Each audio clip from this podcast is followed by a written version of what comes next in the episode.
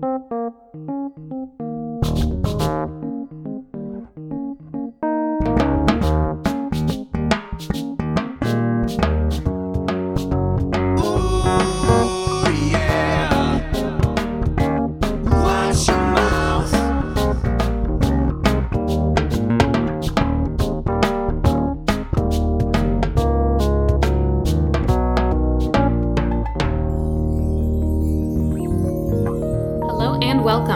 Watch Your Mouth podcast, a podcast all about phrase etymology and why we say the things that we say. I'm Milo. And I'm Dave. He's my dad. And she is my daughter. That's how that works. Yes, it is. Very nice. Good singing. I like Thank that. Yeah. All right. So today is going to be an interesting episode Okay. for me. Hopefully they're all interesting, but this one may be interesting in a different way No, than the normal. rest the rest are garbage. Oh, great. This is the first time we're going to try to be interesting. So if you're thinking you're listening to this podcast and you're like, ah, it's not that great, it's not that interesting. Well, this one, This is the one. this is the one. But I guess if it hasn't been that interesting, you're probably not listening. Unless it's your first episode, in which case we've just made a very bad first impression. Yay! But we hope you'll listen anyway because a lot of times on this podcast we like to have a lot of fun. We laugh a lot. Um, we we really enjoy doing this and being with each other, and so you'll you'll get a lot of laughs in most episodes. But this one probably not as many. A little bit of a heavier episode, maybe. Yeah, and I didn't intend for it to be. It's just kind of where this went. So, uh, without any further ado, I'm going to jump into it. And Sure. the phrase that I chose to research this week is "bury the hatchet." Okay. And you're you're familiar with this phrase, right? I am. Yeah, Gary Paulsen. yeah. you might want to share with the listeners uh, who Gary Paulsen is. There's a popular children's book called Hatchet by Gary Paulsen. Yes. And do they reference the term "bury the hatchet" in that book? I mean, maybe. Okay. I have not read that book in a long time. It's not on your uh, it's not on your uh, shelf right now. No, I used to have a copy, but that's neither here nor there. No, it's not. Uh, so if you, for some reason, again, if you're not aware of this, to bury the hatchet means to make peace with someone, right? And so you get in a fight with someone and you want to make up, you would potentially say you want to meet and bury the hatchet. Mm-hmm. Although I don't think I've ever used that phrase. Uh, well, have you ever brandished a hatchet at anyone? Have you ever gone full Carrie A. Nation? I, I have not. Uh, I have brandished a hatchet, but not towards a person. Okay, well, that's good. Yeah, I mean, I have used a hatchet for sure. Yeah. yeah. They call me Hatchet Boy. That's a very bad nickname. I didn't choose it. No, none, none of that is true. Um, so, of course, whenever we pick a phrase that we're going to research or look up, you know, we totally, just for our listeners, we don't guide each other on which phrase we should choose. It's totally up to whoever, um, whatever you want to do. That's a pleasing random element. Yes, it does. So, and we generally don't really know, we often know what we are going to, you know, because I let you know what my mm-hmm. phrase was this time. Yeah. But you didn't do any of the research No. just so the people listening kind of get more of an idea of how we do this. Yeah. So as we're having a conversation, really the majority of the information is as new to you right now in this moment as it is to the listener. Truth. I'm learning along with y'all. Right. So, you know, those so that person like you right now, mm-hmm. sitting in your car in your silver Honda Accord, eating lunch from Wendy's. Yep. How's that burger? Yeah, how's that? Is it tasty? Um, I made her laugh by my weird little voice. tasty. Um, and what I'm really hoping for is I hope I we totally just freak someone out. Yeah. They're really eating lunch in there. I hope so too. That Silver. would be delightful. Honda Accord. And they're like, what? They're watching me.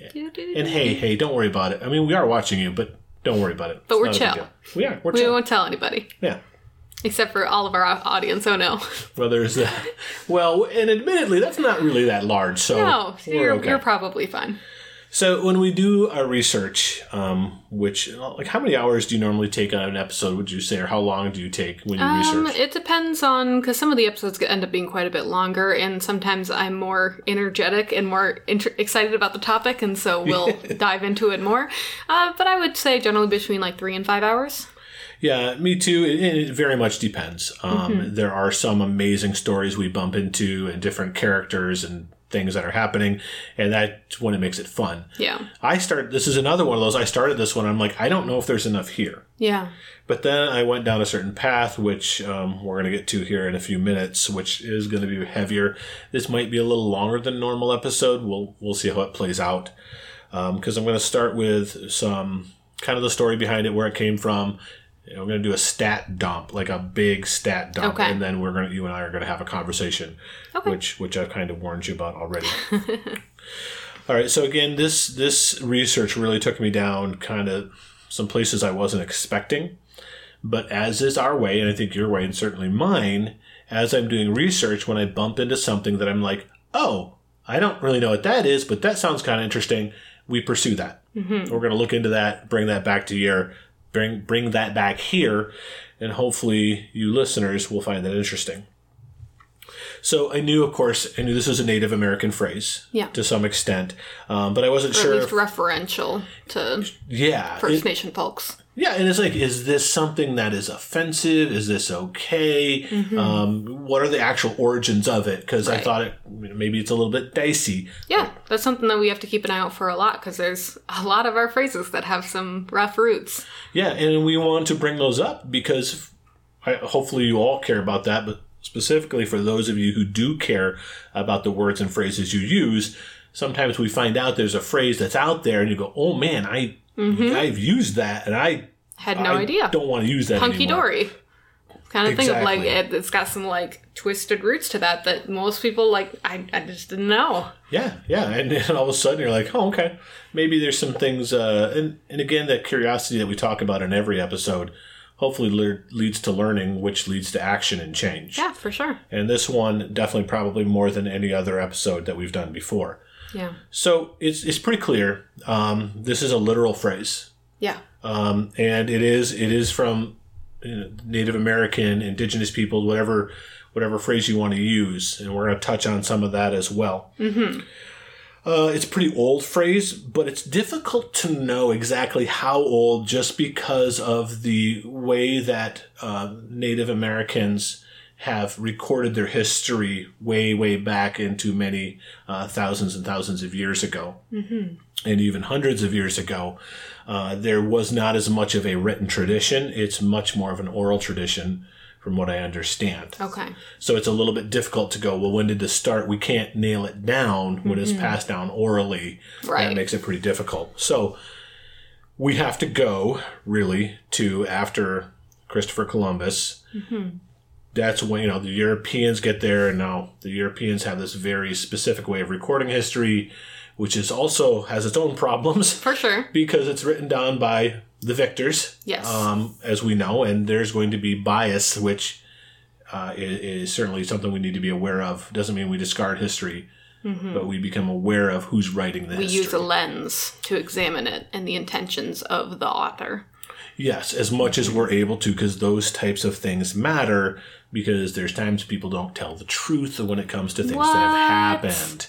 What? All my elementary school text history textbooks lied to me about Thanksgiving? What? No, it's all great. That's not what I'm very referring to. wholesome. Uh, it's all just fine, but my brain has really been swirling all around a lot of these types of things about who gets to write the history. Um, what voices are we choosing to believe? Yeah. What voices do we discard, and which voices do we maybe want to take with a little bit of a grain of salt? Yeah. Which is Especially another- important in very tumultuous times like these because Yeah. history, of course, is always being made, and you just have to think a lot about what future years are going to tell about this year. Yeah, for sure. And some of the narratives and some of the voices that will survive this time in a hundred years from now, you know, obviously we don't get to, to pick and choose, but there are definitely uh, powers, if you will, and people that may want to make sure their version of what happened is what gets carried on and remembered and spoken of. And we have apps, we have. I mean, sometimes we don't really have any idea if what the re- what was recorded is actually what happened yeah. and we're choosing to believe it, and that's not always wrong, but we try to be aware, I think. And we should probably look up taking things with a grain of salt. That's, Yeah, that that's a is good phrase too. That is a good phrase. Okay. So, a lot of preface for this one. I apologize. the first time this phrase appears in English is in um, this series of books called the Jesuit Relations Okay. from the year 1644 Okay. and this is the excerpt from Jesuit uh, Relations. Says, proclaim that they wish to unite all the nations of the earth and to hurl the hatchet so far into the depths of the earth that it shall never be again be seen in the future. Wow, that's way more like hardcore Yeah. than the modern phrase. well, they had to shorten it up. Hurl the hatchet in the depths of the earth. That is powerful. It's like a screamo song. I, I would you like to do a screamo version? I would it? not. Oh, okay, good, because that would be uh, that'd be kind of crazy. Um, we see this phrase again um, in a more in a prominent. It's probably not the only other time, but again, pretty prominently in 1870 uh, in the New England Historical and Genealogical Register, which was written by a guy named Samuel Sewall. You don't recognize that name, but you recognize what kind of made him famous for being a part of were the Salem witch trials. Ah. So this is a guy that was heavily involved in the Salem witch trials. He recounts the bearing of hatchets by Native American tribes. And then it's this real old English, which I'll show you here. Meeting with ye Sachem, the tribal leaders, th- they came to an agreement and buried two axes in ye ground, which ceremony to them is more significant and binding than all articles of peace, the hatchet being a principal weapon with YM, and I don't know what the Means YM them. with them. Oh, does it? Yeah. It's Oh, an old fashioned, like. So, Yeah, there's some really weird stuff with like pronouns. We'll go into pronouns. We'll have a pronoun episode eventually, probably next June for next Pride Month. Okay. Because the history of pronouns is really wild and not as set in stone as people think. Uh, so there's a couple in that, la- and I look forward to that. I think that will be a good one. Um, as I just kind of went through the first couple times where we we saw this phrase in English, um, there's a couple things that stood out that made me curious, and I wanted to look into them a little bit. So I'm just going to kind of just briefly explain what they are. Sure. Um, so the first thing that caught my attention is this reference to Jesuit relations. I'm like, well, what is like what is that? Like, what's going on there? So the Jesuit relations is a chronicle, the chronicles of Jesuit missionaries in what they called New France. Okay. New France were the parts of the New World that were owned by France or claimed mm-hmm. by France. It is also known as, and here's where the French part is, and I'll say it probably not great, Relations des Jésuites de la Nouvelle France. Is that? Look at that. Is that Yeah, you, Relations de Jésuites de la Nouvelle-France. Yeah, you say it better. Uh, Um, so what happened? Carol probably wouldn't think so. well, well, she's not here and she's not going to listen, so Fair she enough. won't know. So these these works, these Jesuit missionaries are over in the New World, which they of course called New France because that's where they were, Mm-hmm. and they were written annually. It was kind of like their reports back. So the Jesuits would report back to the the church in in in France, and then these became more popularized. And then they would sell these to raise money for their missions work okay. which kind of bumps into some other problems, which we're not going to dive do, too deep into. But these poor natives, we mm-hmm. need to bring them our religion because their religion is wrong and false. So there's all that swirling and going on. That whole savagery complex that anyone who is not European must be a poor lost soul who Yes. needs the light. Yes, and they're more than willing to bring the light. Um, so yeah, so so these were all written. All these missionaries are writing these reports, sending them back to the church. Turns out the public had an appetite for that type of a thing because the new world is out there and exotic and ah, that's all scary and crazy and you know uh, all the different things that are going on. The descriptions of the First Nations, their cultures, and these reports are considered among the first ethnographic documents Okay. kind of cool. So then I got into, well, I don't really know like ethnographic. I kind of have an idea contextually of what that means. So that is a branch off of the word ethnology. I did not know what ethnology was. Do you know? Studied peoples. Okay.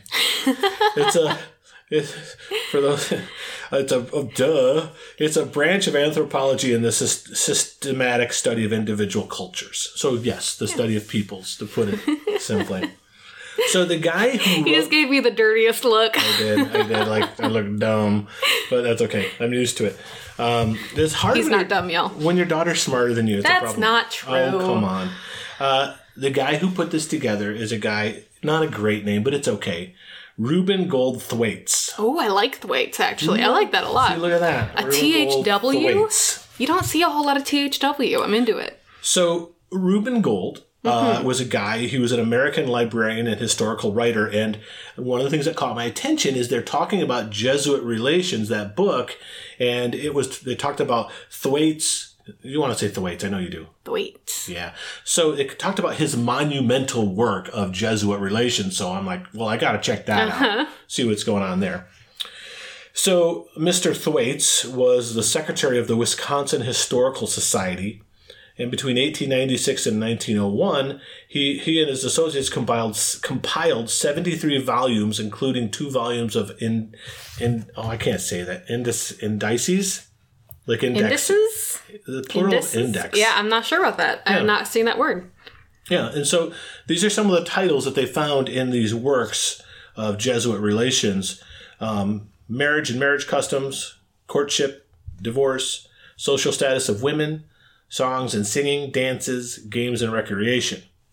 Last little bit down this rabbit hole, as I thought then, well, what's a Jesuit?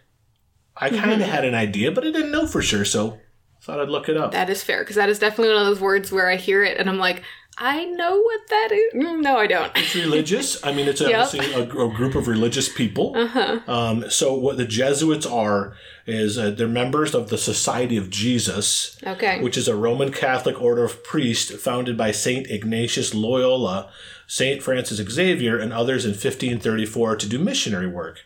Oh, And this order was zealous in opposing the Reformation. okay. Not friends of our, they were did not like our friend Martin Luther. Not a fan. Okay. Not a fan. Not that he's our friend, but you know. so anyway, I could keep going and going because then I thought, well, who was Saint Ignatius Loyola? And I'm like, no, this we've got to stop somewhere. But that gives us a little more context. yeah, absolutely. Yeah. All right. So it is thought.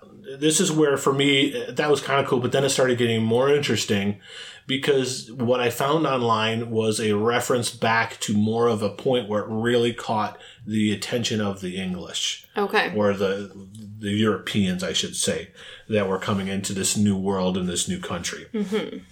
So we're like we're honing in on like the latching in point of it into the English language. Absolutely, because this to me seems very clear. This had been going on for a while Right. among the the Native American people. Um, but now they became aware of it because a pretty huge, significant thing happened. Now, again, the timing of this is really, we just don't know. Yep. Veil Oh. of time. It's hard to hard to see through. And we have this pretty big range of when this may have happened, this event happened, this really big ceremony among some of the tribes in uh, Northern America, which was called the Iroquois Confederacy. Okay. Have you heard of this? I have not. I've heard of the Iroquois, but So here's part of the interesting thing. I spent a bit of time trying to research Native American history. Mm-hmm. There's not much there. right because it's been systematically destroyed and qu- made quiet. Yeah, it, it has been because I think for many, many different reasons. But it's, I, I'm sure that there's people listening um, that would be like, well, you know, you have some resources and that'd be great to know about. I, in my limited researching skills, really couldn't find much at all pre Columbus.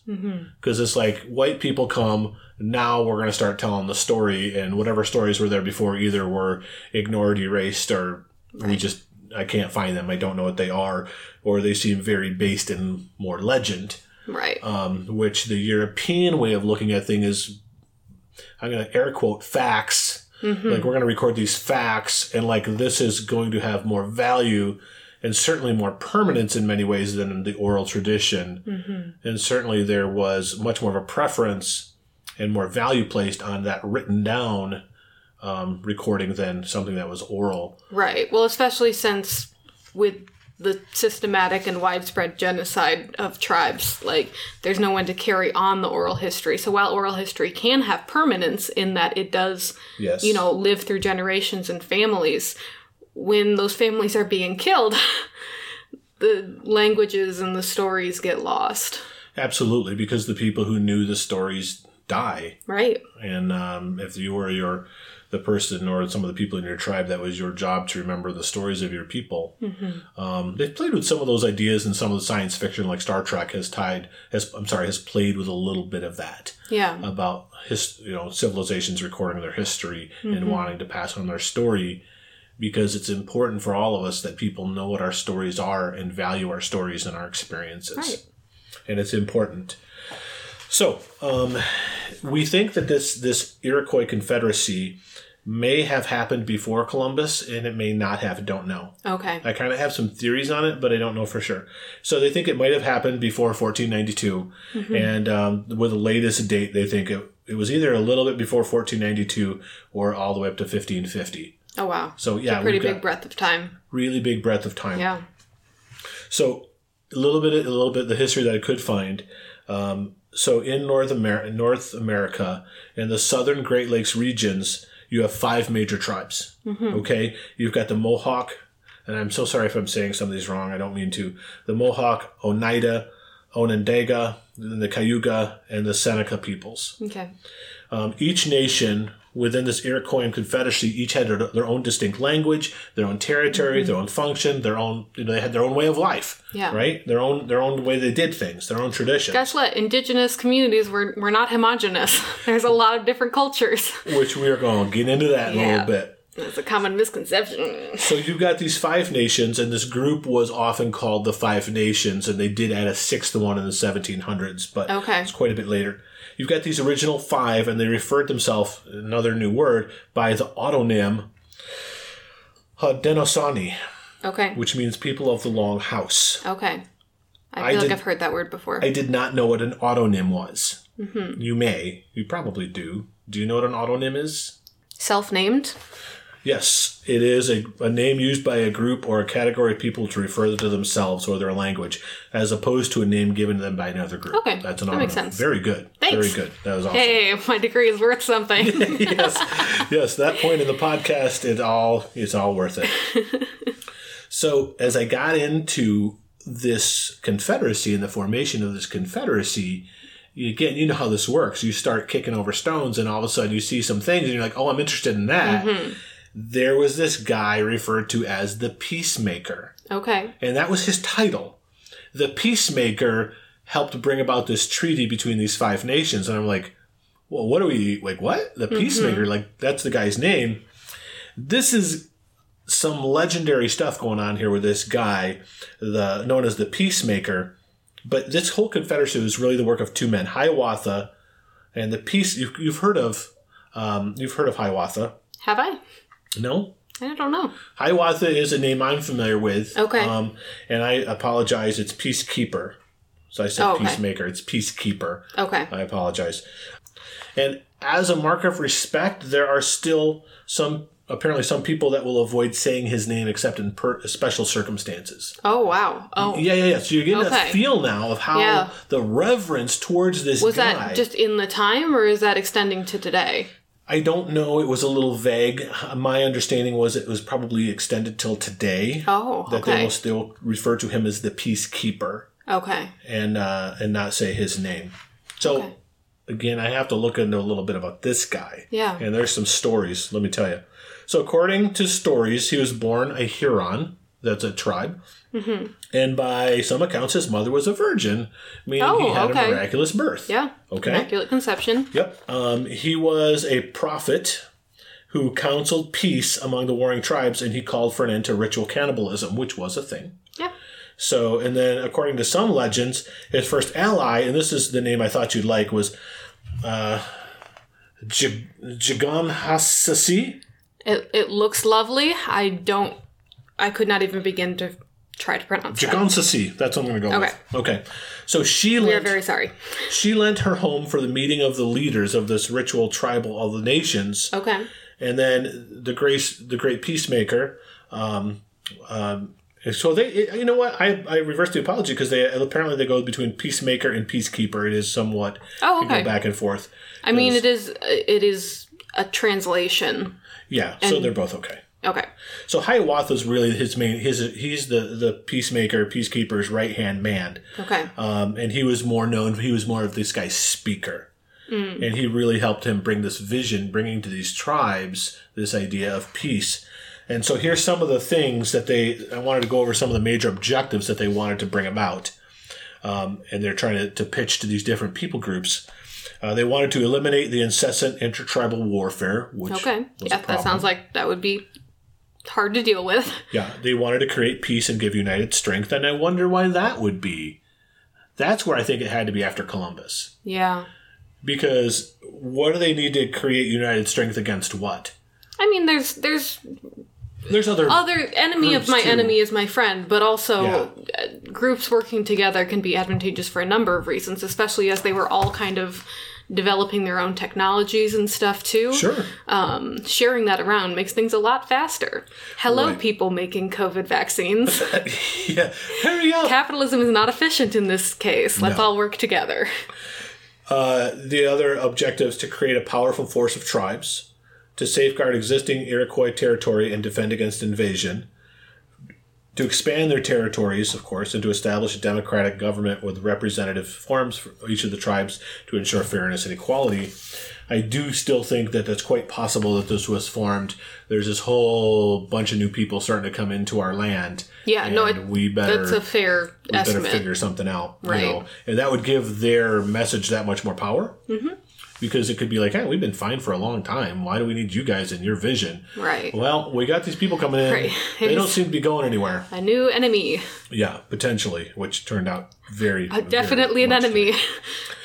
Okay, so according to some legends, um, initially the Mohawk, uh, one of the first tribes that they uh, came to to try to get into this confederacy, they rejected the message of the great peacemaker.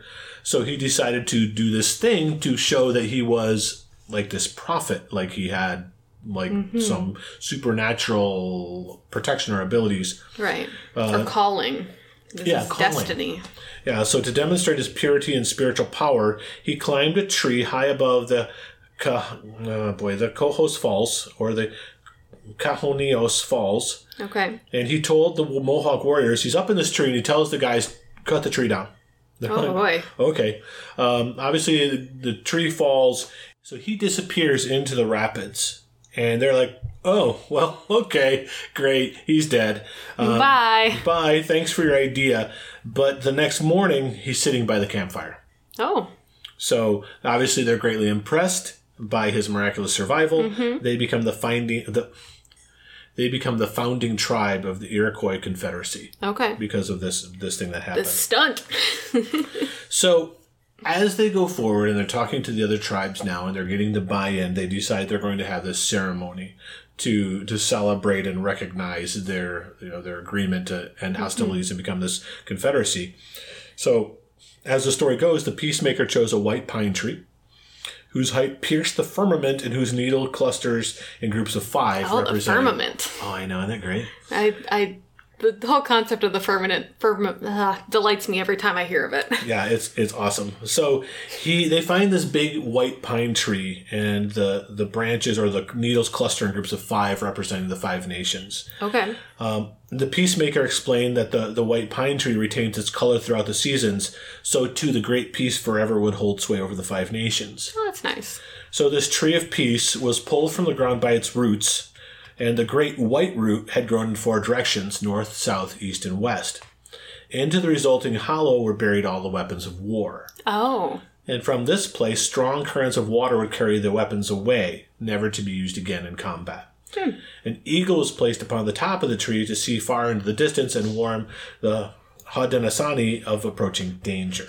Okay. Then the peacemaker took an arrow from each of the nations and bound them together to symbolize the power of unity.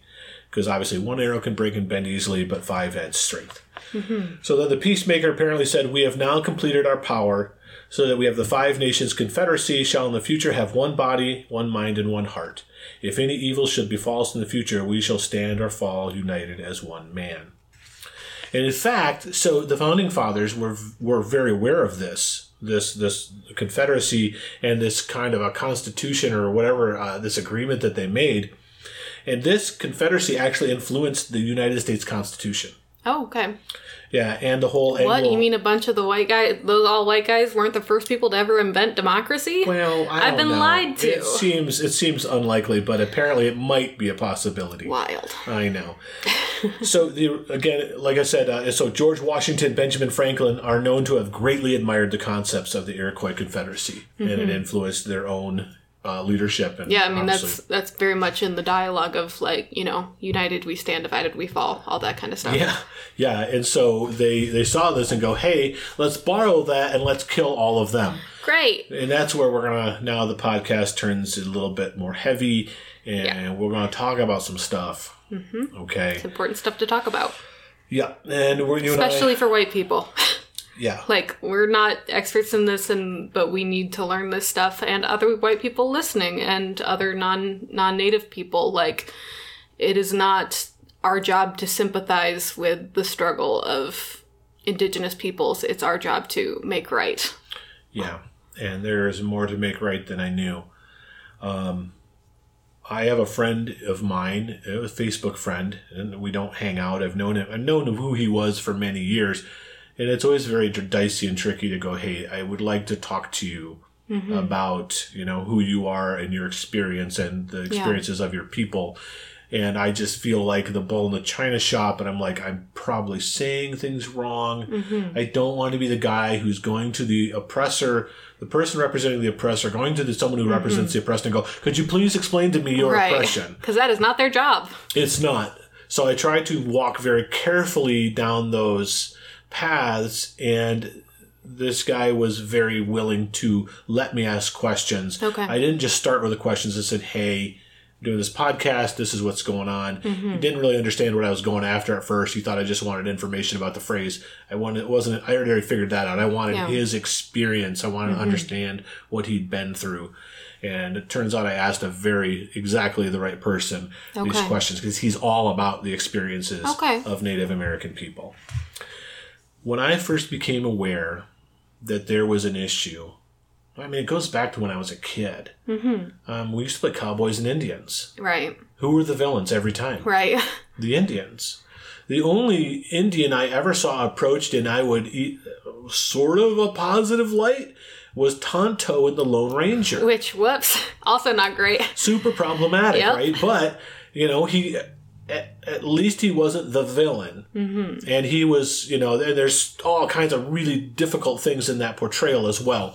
But he wasn't the bad guy, which was kind of newer Right. because you go into all these old westerns and like the Indians are savages and they do all these horrible things and victimizing these poor pioneers that are just trying to make a living Right. uh, invading their land and they can't understand why these people are upset. Um, and that's the image I grew up with, but I just got to thinking about how problematic even the game Cowboys and Indians was as a kid. Yeah. Nobody wanted to be the Indians Right. because the Indians were the bad guys. Uh-huh.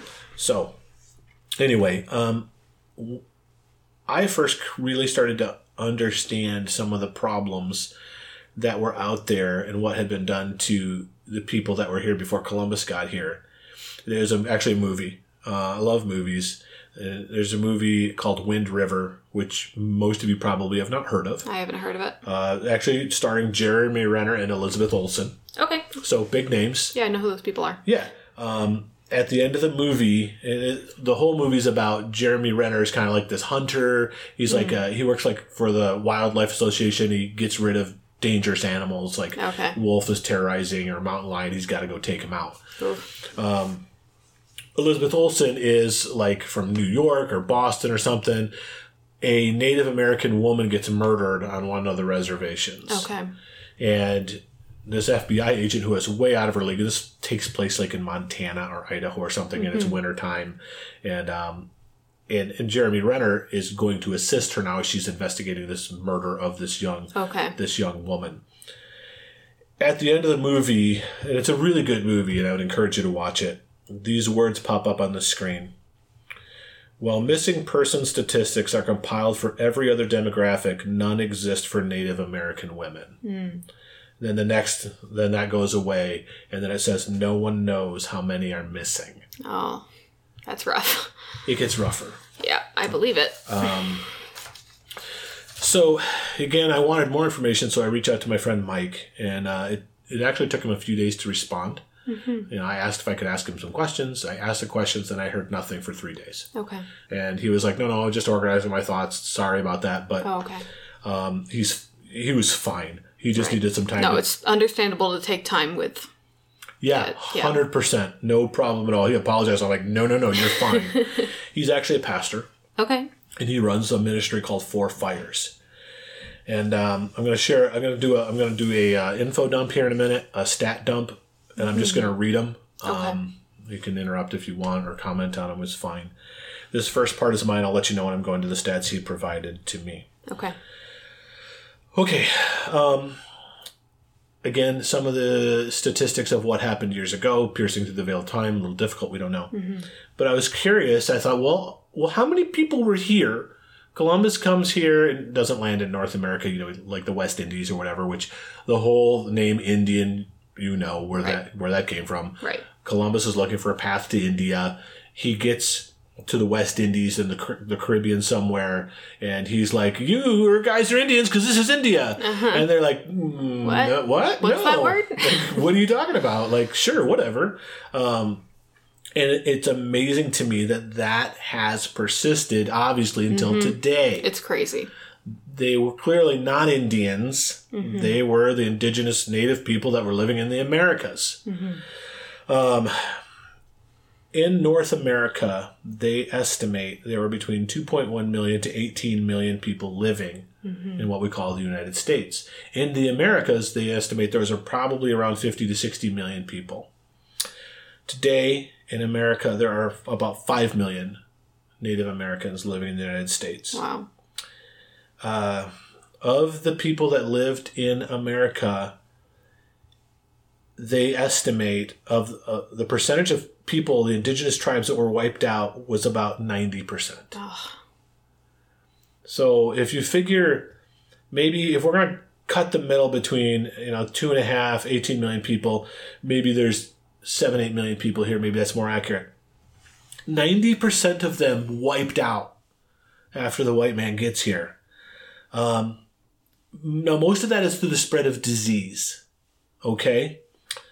And there is evidence that some of the spread of that disease was intentional.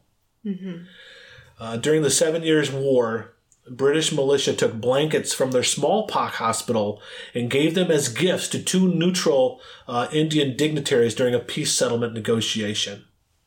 According to the entry in the captain's ledger, to convey the smallpox to the Indians. Yeah. Uh, there was a threat delivered by a fur trader named James McDougall, who's quoted as saying to a gathering of local chiefs, You know the smallpox. Listen, I am the smallpox chief. In this bottle I have it confined. All I have to do is pull the cork, send it forth among you, and you are dead men. But this is for my enemies and not my friends. When I saw 90%, I mean, I, you have tears in your eyes right now. Um, and uh, I. I don't, I don't know what to do about that. I don't know what to do with that information. There's clearly nothing I can do about it. But so, from my friend Mike, this is what he gave me. There are over 574 federally recognized tribes in the United States. This does not include all the state recognized tribes and non recognized ones. Each tribe has their own culture and beliefs, so there's no inclusive answer that covers all tribes. So, before he gives me all this information. Okay, um, I'm just gonna blast through this. A lot of percentages, a lot of numbers among Native Americans, and he and I asked him, so what should what, what should I call people who were here before Columbus? He said we pretty much all by go by uh, American Indian. Some prefer indigenous tribes, some prefer the, their their tribe, because Yeah. you get this idea that we're like well, you're all Indians, and like no, we're not. We're Mohawk and we're Cherokee and we're Iroquois and you know we're Yeah, it's not homogenous. no. It, Right. but I just realized my own racist belief in a way of, oh my gosh, I kind of thought all these people were the same because they're all mm-hmm. Indians. Right. Like no, Well, and that's the danger in boiling down an entire, you know, variety of people into one word. yeah, and I, and I kind of had this idea of this. And I, I don't mean I'm not making light of this. I'm just being sarcastic about it. Like Columbus gets here and he's like, like I said, hey, this is India. Like, I don't know what you're talking mm-hmm. about. No, no, you're Indians. Like, uh, okay. No, you're all Indians. Mm-hmm. No, I, I'm actually a Mohawk. No, you're an Indian. That's a good try, though. You're the same as that guy over there. Are you, are you kidding me? He's my mortal enemy. Mm-hmm. You know, or, or whatever. Their tribes are incredibly different than mine. No, no, you're all Indians. Right. Like, how incredibly patronizing. Yeah. I- Incredible. So, And that's definitely a point where, too, we talked about this a couple months ago of how even within groups, like even within like a tribe, individuals will have different preferences on the words they're comfortable with. of course, And like, ask people. Just ask people. It's not that hard, guys. It's okay to respect an individual's want for one word versus another. I see so many people get angry, like, well, people can't make up their mind. And it's because, like, they're because they're not speaking for everyone. Everyone is different, and some people may be okay with being called Indian. Like that's a word that's been reclaimed in a lot of ways. Yep. But other people, that brings up understandably horrifying shit for them, and they shouldn't have to be put up put up with being called that if they don't want to. and again, Listen to people, it's not that hard to use what people are looking for and they're comfortable with. right? It just it's it's you're kind of being a jackass if you're like, no, I no, you're an Indian. Right. Like, come on. It's not that hard. They're people. And this is not, and this these stats are going to show this is not an ancient problem. This is not an ancient problem. This is not something like, well, that ha- well, wait a minute, Dave. This all happened like in the 17 and 1800s. We don't have to. We can't do anything about that. Okay, if that's your perspective, hold on a second. Yeah. I'm about to call you out on your bullshit. Here are stats of happening right now. Among Native American people, the rate of obesity is 177% higher than the U.S. general population. Native people have the highest rate of type 2 diabetes in the United States. Between 1994 and 2004, diabetes rates among Native youth aged 15 to 19 rose 68%. Suicide is the second most common cause of death for Native youth ages 15 to hmm. 24.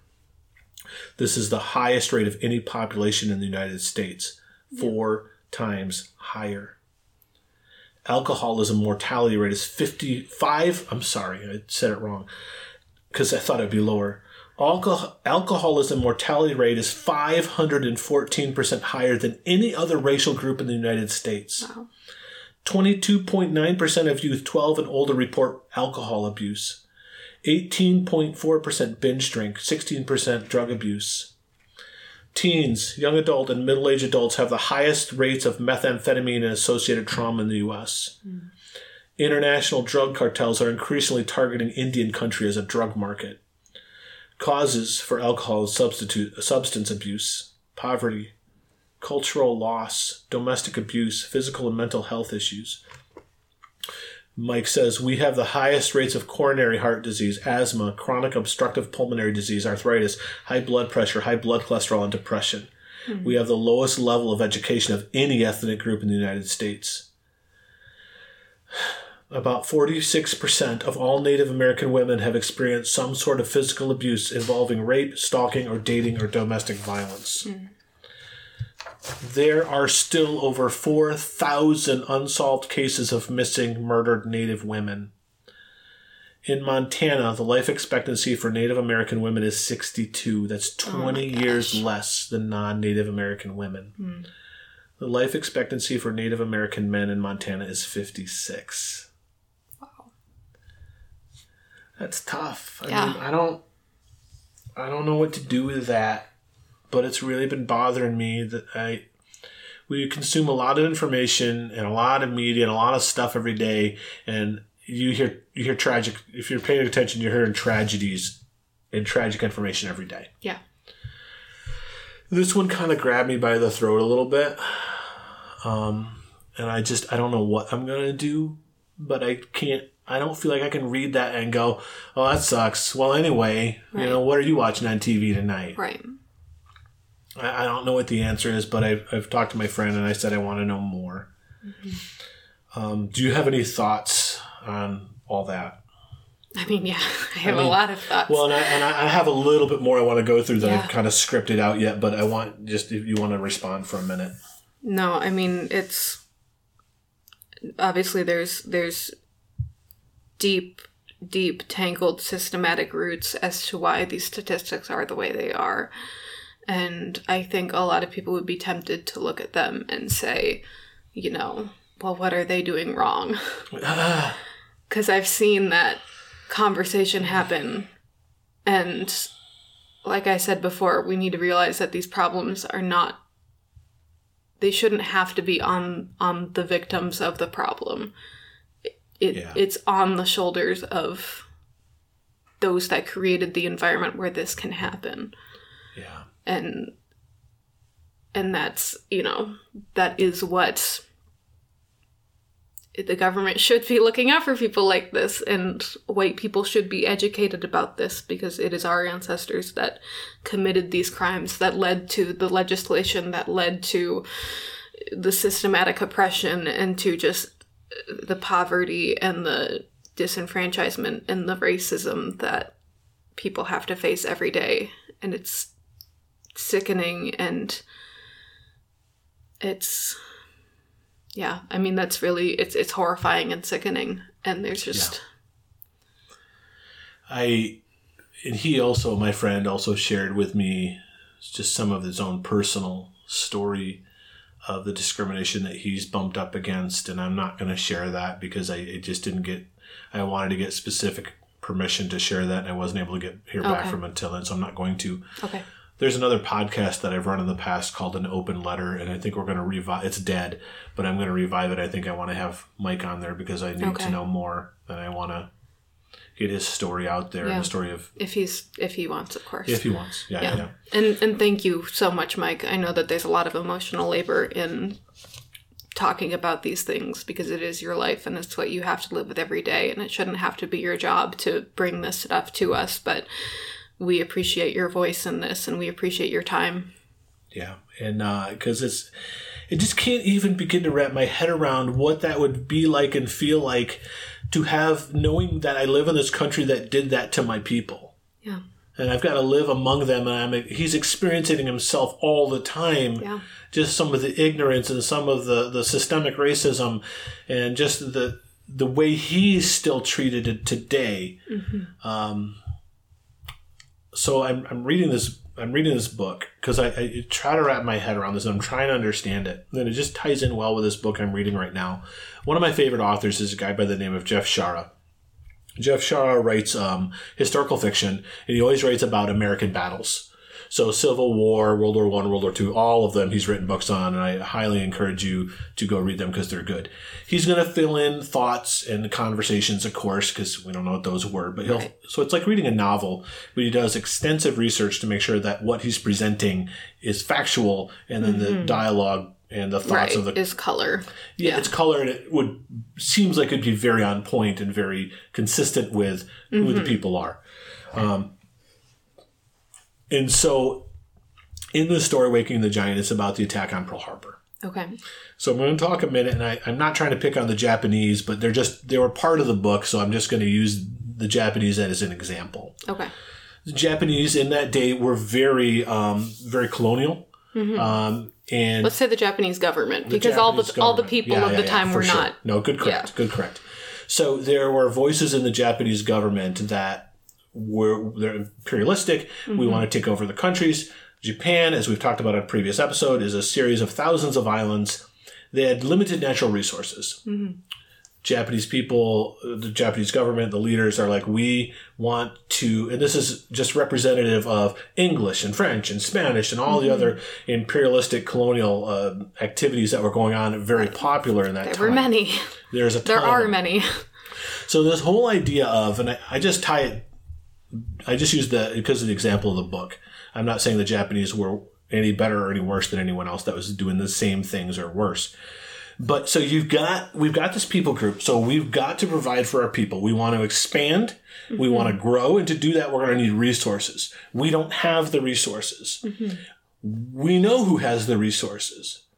Now we could go and we could buy the resources from the people who have them, but that costs money. Uh-huh. And it would be easier if we just took their resources. So we're going to go take the resources. Now, the majority of the people, regardless of where they are, are probably not going to be in favor of the government doing this. Mm-hmm. They're going to be like, oh, whoa, wait a minute. Why are we going over there and killing those people? Because the people who own the resources don't want you taking their stuff. So they're going to try to fight, and we're going to have to kill them and enslave them properly, probably. And we're going to need to pitch this to the people, or they're we're not going to be in power very long. Mm-hmm. So, of course, the answer is you start to tell your people, well, we're superior to them. Right. And, and you know this. Yes. But you, you but you, you, you boil it down and you like bear it, uh, mm-hmm. the truth of what it is in, in, in this real basic terms to understand what's happening. And the people start to, bel a lot of people start to mm-hmm. believe, yeah, we are superior. And that was very much pitched Right. to the people group of, we can go invade China because we're superior to them. Right. We can go take their land. We're actually doing them a favor. Right. Because they're savages. Because they're Yes. dehumanized and they're Yes. Yeah. And you make stuff up about them and you, whatever you need to do. Mm-hmm. And so more and more of the population go, well, that sounds about right. I would like to have a better life, which means I need these resources. And if we're better than them, we can just go take them. The danger of nationalism. Yeah. And we are in the midst of nationalism. If you listen to this podcast, you have an idea of where we are and things, and we're not shy about it. No. When you're, when you're saying America first as Yes. your, one of your primary slogans, I have a huge problem with that. It implies a certain lesser status as human to every other country on this earth, Yeah, yeah, which is it- is sickening. It's a it's a big problem. Um, and that again, I don't. If I, I want to mention Mike's, um, he's got a website. It's called Four Fires, the number four, and then the word fires.org, Okay. fourfires.org. If you um, now he's he's a pastor. Um, and, Okay. you may, and you may have a people listening. You may have a problem with that.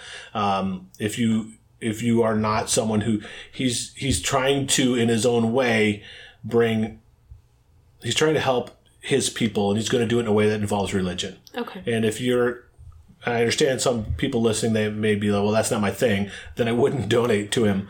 But if you're he I, I very much believe in his mission in many in many different ways but um, educate yourselves find out how you can help. This is ridiculous that this is happening under our noses and nobody cares. And always has been.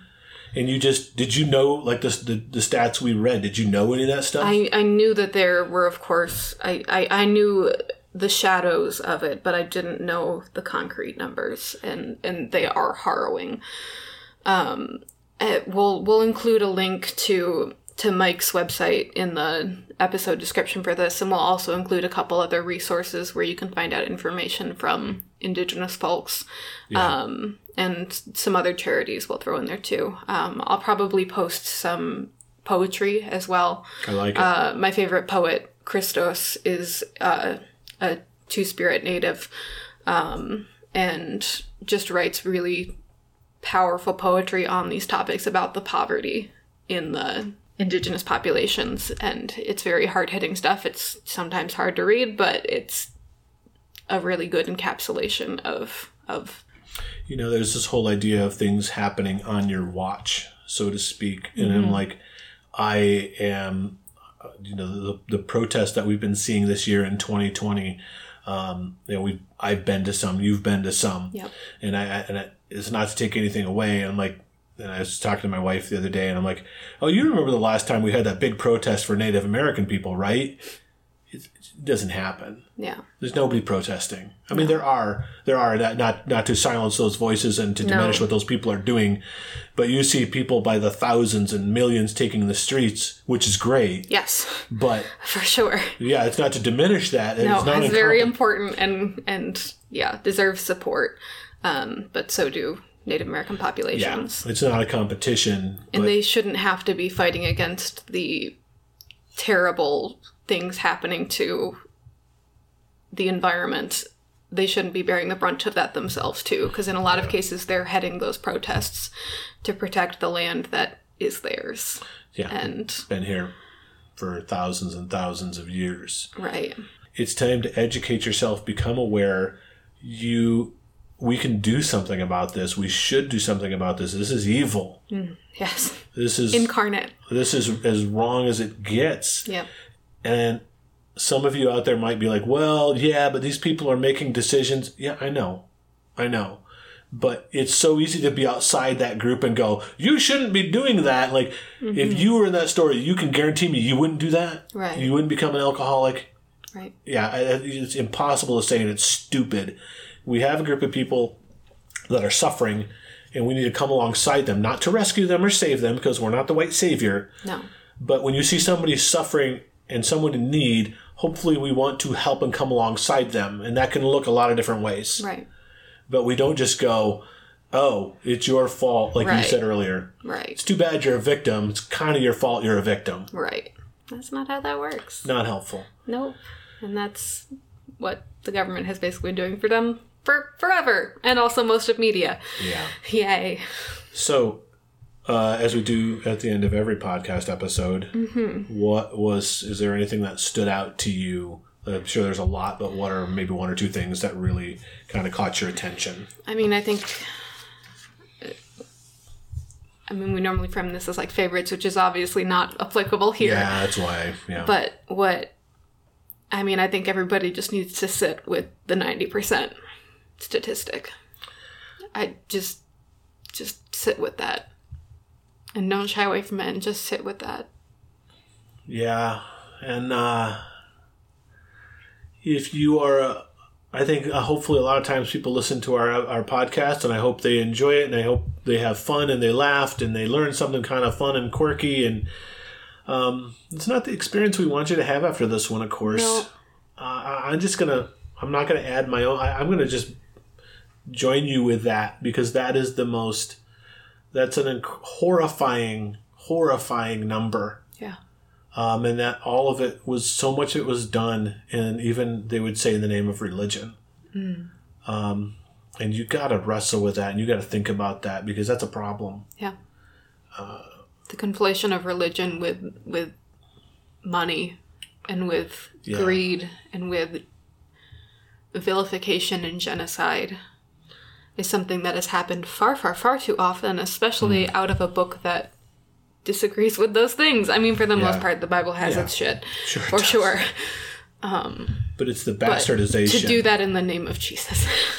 yeah i mean read the sermon on the mount and the, when when religious certainty gets paired with political power bad things happen yes. And if you are a believer and your pursuit of political power exceeds or matches or even comes close to your pursuit of the kingdom of God, you got to really rethink some stuff because that's that's a problem. It's never gone well.